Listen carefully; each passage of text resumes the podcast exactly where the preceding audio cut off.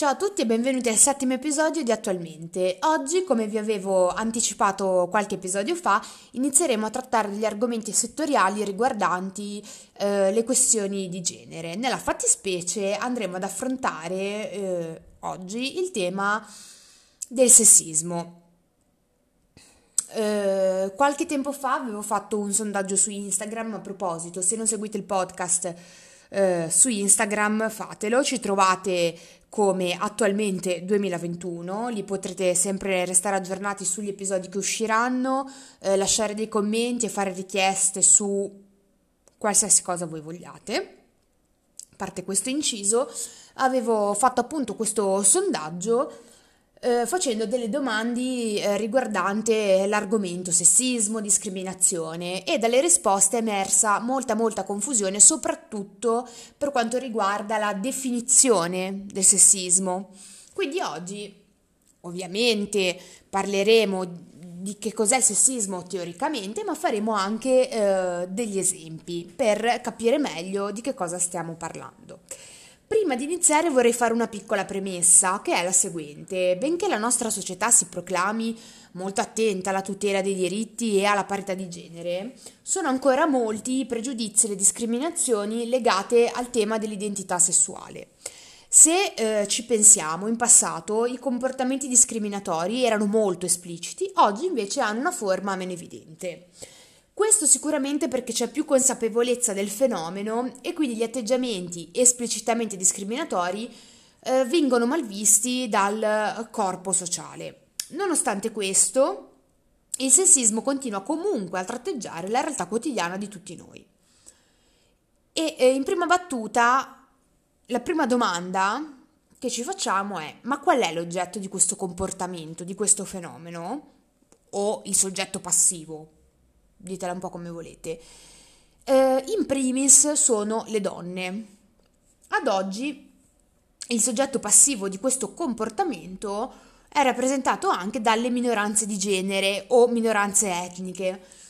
Quindi possiamo dire che eh, qualsiasi soggetto appartenente, passatemi il termine, alla comunità LGBT o al gruppo donne o al gruppo etnico, a un gruppo etnico differente da quello predominante, eh, può essere oggetto, e anzi quasi sempre è oggetto, di comportamenti discriminatori.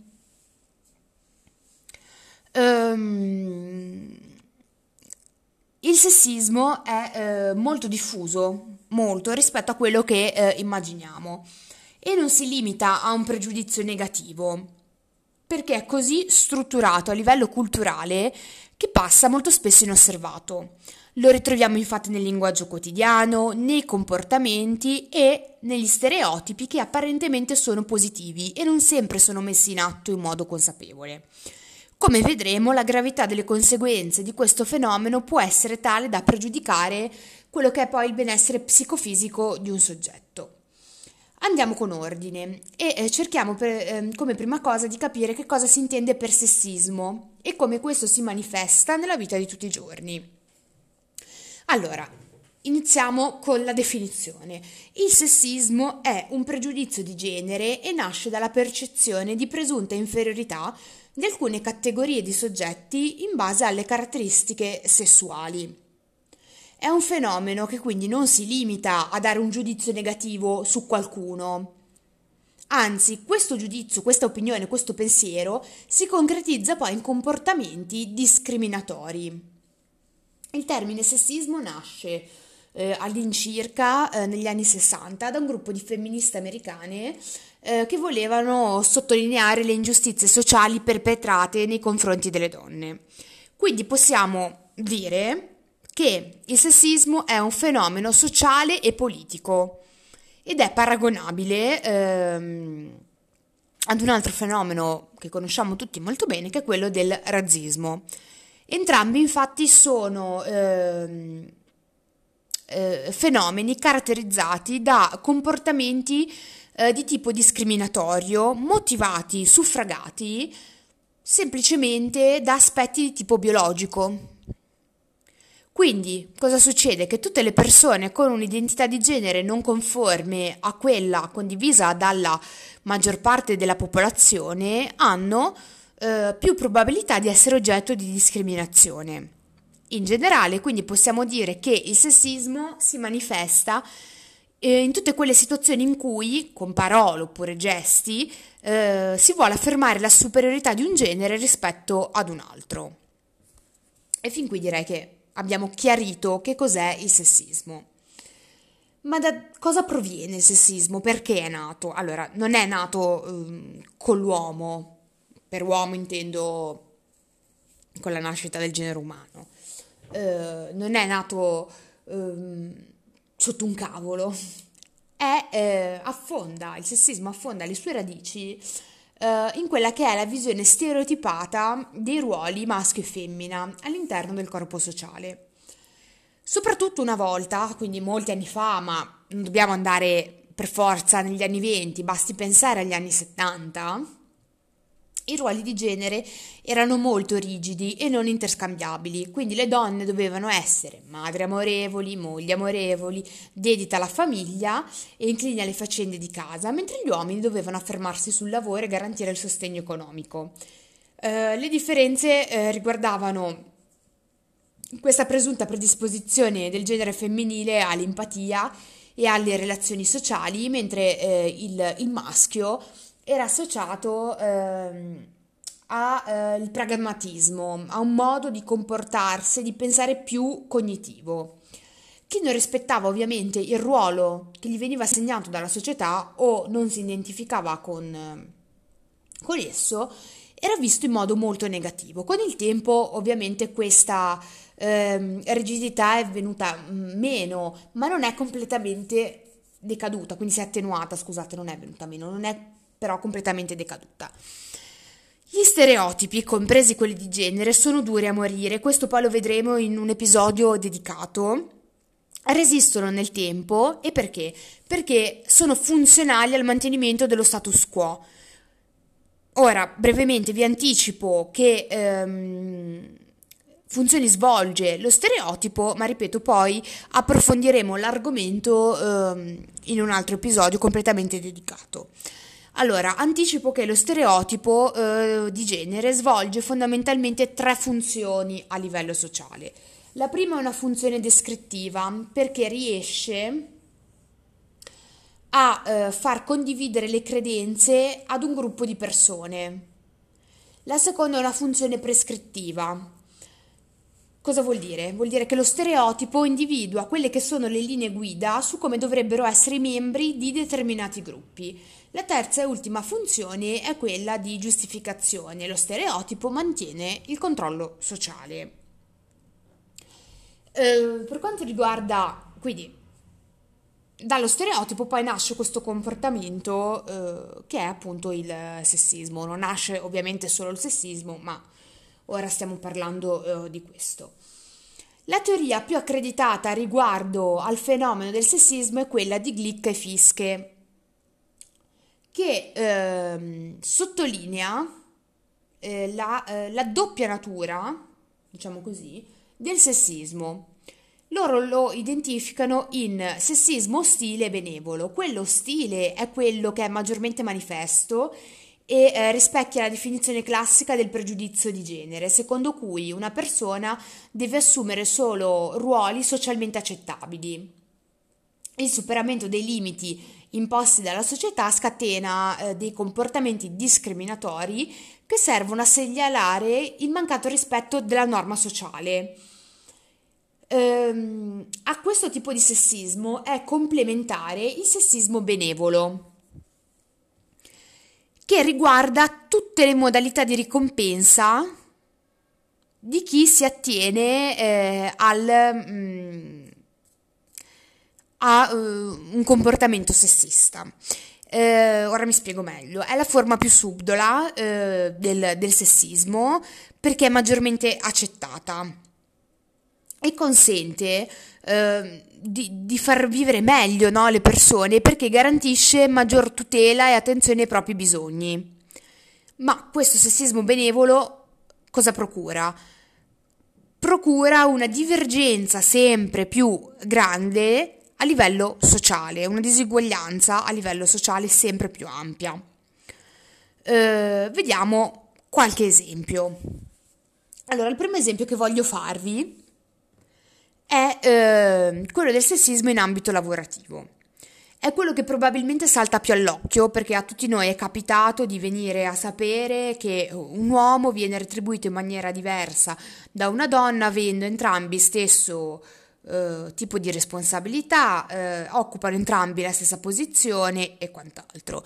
Tutti eh, siamo venuti a conoscenza di promozioni assegnate più facilmente agli uomini piuttosto che alle donne e così via. Tutto questo rispecchia lo stereotipo di genere secondo cui l'uomo investe ehm, più tempo e più energia nel lavoro rispetto alla donna, che è chiamato ovviamente ad occuparsi della famiglia, della casa, eccetera. Inoltre la donna ha un, come dire, piccolo problema, lo vogliamo definire così, che potenzialmente può rimanere incinta, quindi può diventare mamma. Questo implicherebbe uno stop all'attività eh, lavorativa. Al contrario, i neopapà questo stop mh, mm, non lo hanno. Allora, eh, questo esempio è quello, come dicevo prima, più evidente, il più lampante, però a riguardo vorrei dire una cosa che farà sicuramente, scusatemi la parola, incazzare molte di voi, ma è la verità. So che molte persone eh, pensano quello che penso io, ehm, ma non lo dicono. È vero che eh, questo esempio di sessismo rappresenta lo stereotipo di genere di cui abbiamo parlato ma è anche vero che ci sono moltissime donne che si rispecchiano a loro volta in questo stereotipo, che si autolimitano. Quindi vi sarà capitato miliardi di volte di sentire una vostra amica, una vostra conoscente dire: Ah, no, va bene, ora chiedo il part time perché eh, ho avuto una bambina, o un bambino, o quello che è. Oppure mi sposo, quindi eh, chiedo un orario più, più, flessibile perché devo stare a casa a occuparmi del, di, della famiglia, della casa, perché un matrimonio è una responsabilità.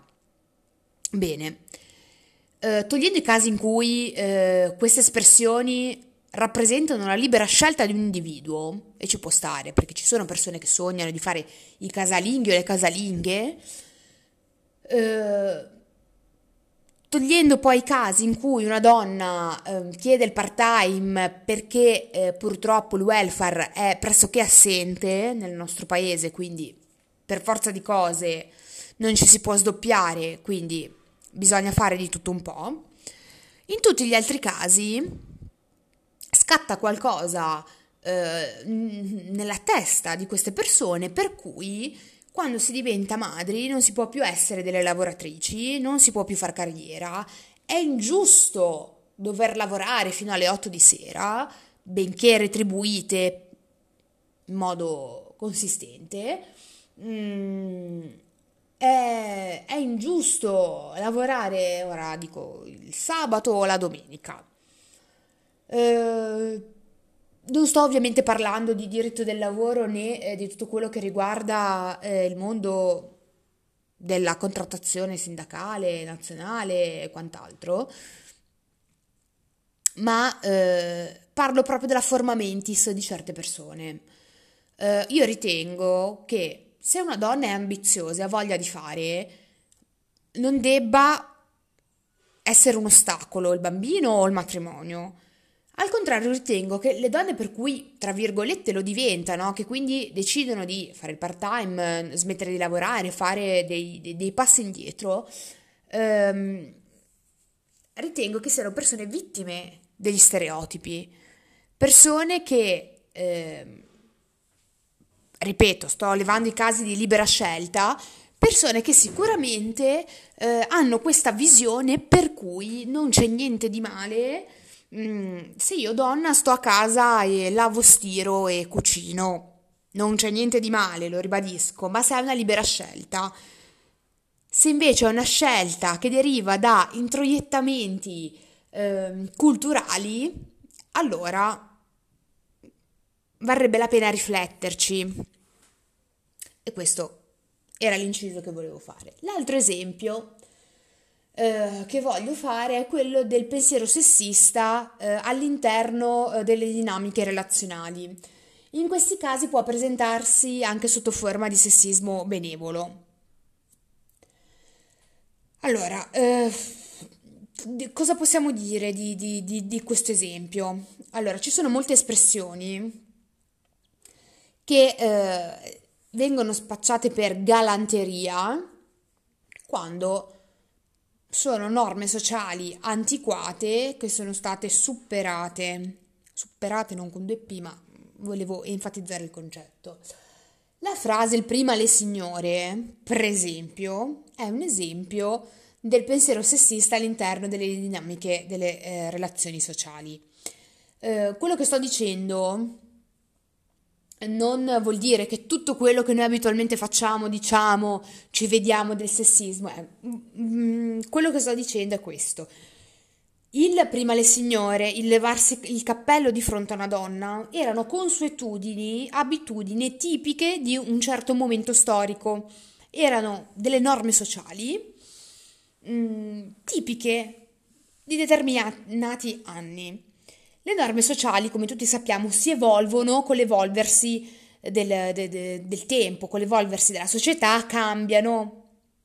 Quindi quello che una volta era fatto, sì, per galanteria, ma soprattutto perché il genere femminile veniva concepito come debole, ad oggi non dico che andrebbe evitato, ma non ha più senso di esistere proprio perché sono espressioni che abbiamo ereditato come, ripeto, galanteria ed educazione, che in realtà però stavano a simboleggiare semplicemente che la donna era il sesso debole all'epoca, cosa che effettivamente era concepita così, no? Negli anni 20, negli anni 50. Oggi siamo nel 2021 e quindi queste norme sociali non dico che debbano essere abbandonate perché l'educazione deve sempre esistere, sempre comunque, ma si evolve, le cose si evolvono. No? Una volta si usava anche dare del voi ai genitori, ad oggi mi sembra che tutti ci diamo del tu. Quindi questa è l'evoluzione delle norme sociali. Quali sono le conseguenze di questi comportamenti sessisti? Allora, come anticipavo all'inizio, il sessismo può portare ad importanti conseguenze sul piano psicologico, ma anche sul piano fisico e relazionale. Uh, siccome il sessismo è intrinseco nei valori della nostra società, viene spesso interiorizzato dalle persone che poi ne sono vittime. Questo cosa succede? Che influisce uh, negativamente sull'autostima e quindi si, la percezione che noi abbiamo di noi stessi è quella di essere persone incompetenti, uh, non attraenti e quindi insorgono pensieri poi autosvalutanti, delle emozioni negative, ansia, vergogna che possono poi consolidarsi in condizioni patologiche come disturbi d'ansia oppure di depressione. La conseguenza più grave a cui può portare la percezione di superiorità di un genere rispetto ad un altro è la giustificazione della violenza sessuale. Ne parleremo in un altro episodio dedicato al caso genovese, ma non è dedicato totalmente a quello, ma partire, useremo come spunto quel caso di cronaca, eh, parleremo di stupro. E vorrei anticipare a chi mi ascolta e vorrei dire a tutti che il sesso senza consenso è stupro.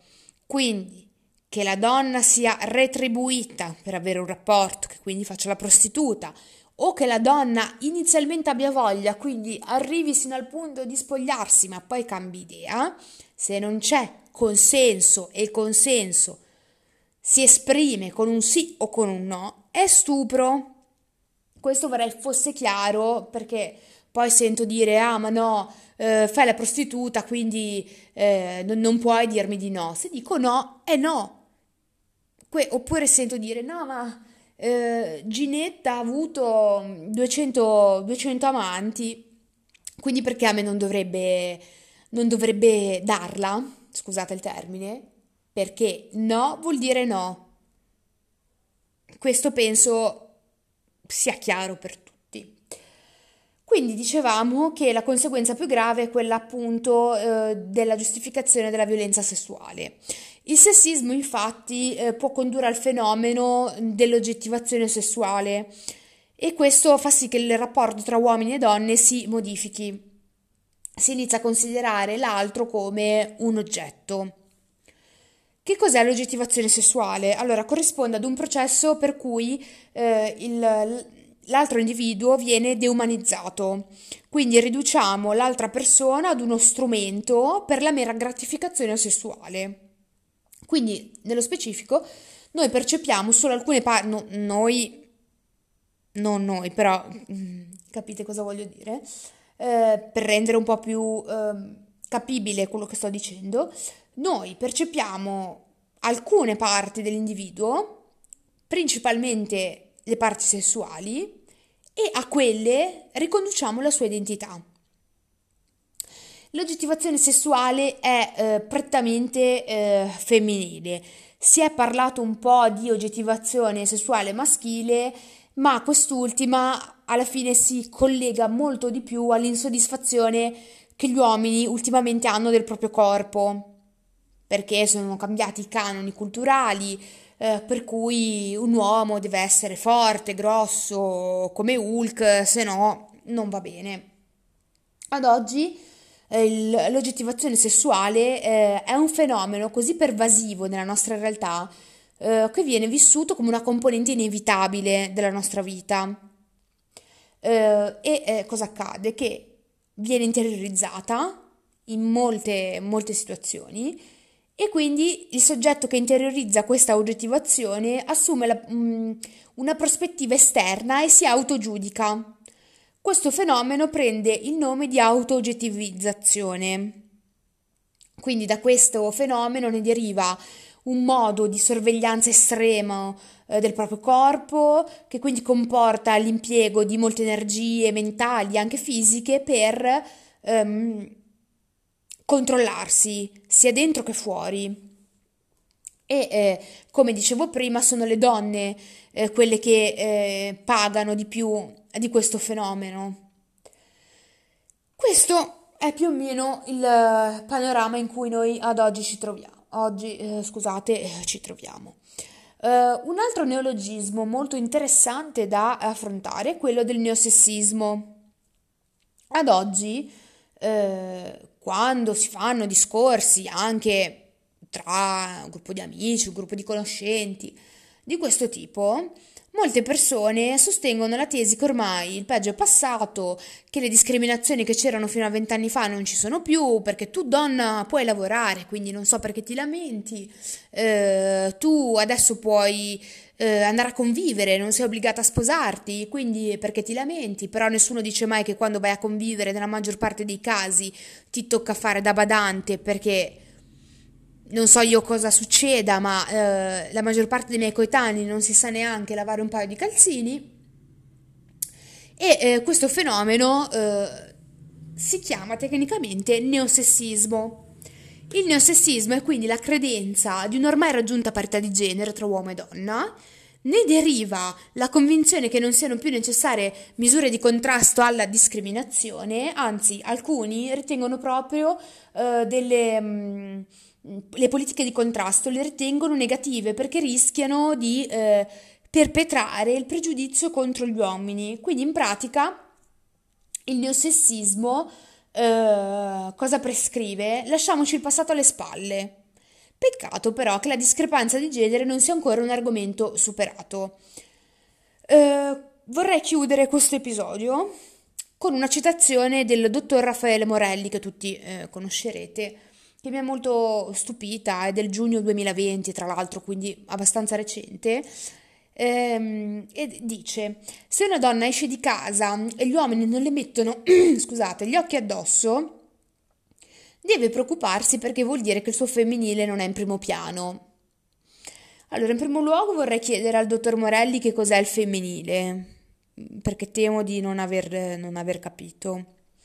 In secondo luogo vorrei dire alle donne e alle ragazze che mi ascoltano che non devono andare in giro scollate con la minigonna, mezze nude, tutte truccate per farsi fischiare dietro dai muratori moldavi, poi del, del fenomeno del fischiare dietro ne parleremo, o non devono agghindarsi, come si dice, per piacere necessari- necessariamente all'altro sesso.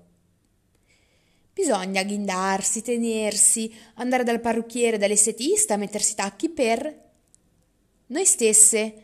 Sono cose che noi dobbiamo fare per noi stesse perché ci dobbiamo amare, ci dobbiamo rispettare e ci dobbiamo piacere. Perché non c'è cosa più bella di alzarsi la mattina, guardarsi allo specchio e piacersi e stare bene con se stesse. Tutto il resto viene dopo.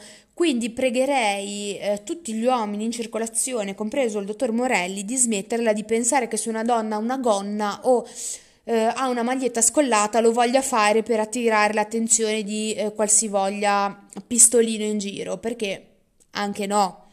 Nel senso, nella maggior parte dei casi non ci interessa, abbiamo altro da fare, ci piace semplicemente piacerci. Quindi concludo dicendo che dobbiamo essere consapevoli dell'attualità di questo fenomeno che ancora oggi viene messo in atto eh, da molte persone in modo più o meno consapevole. Quello che mi sento di dirvi è combattete nel vostro quotidiano, nel vostro piccolo, ogni atteggiamento sessista, ogni comportamento discriminatorio, perché ognuna di noi è stata soggetta almeno una volta nella vita a un, una frase sessista, una frase infelice, bisogna reagire, non bisogna lasciarsi abbattere, bisogna rispondere e bisogna essere solidali con le altre donne, sempre e comunque. Con questo è tutto, a risentirci al prossimo episodio.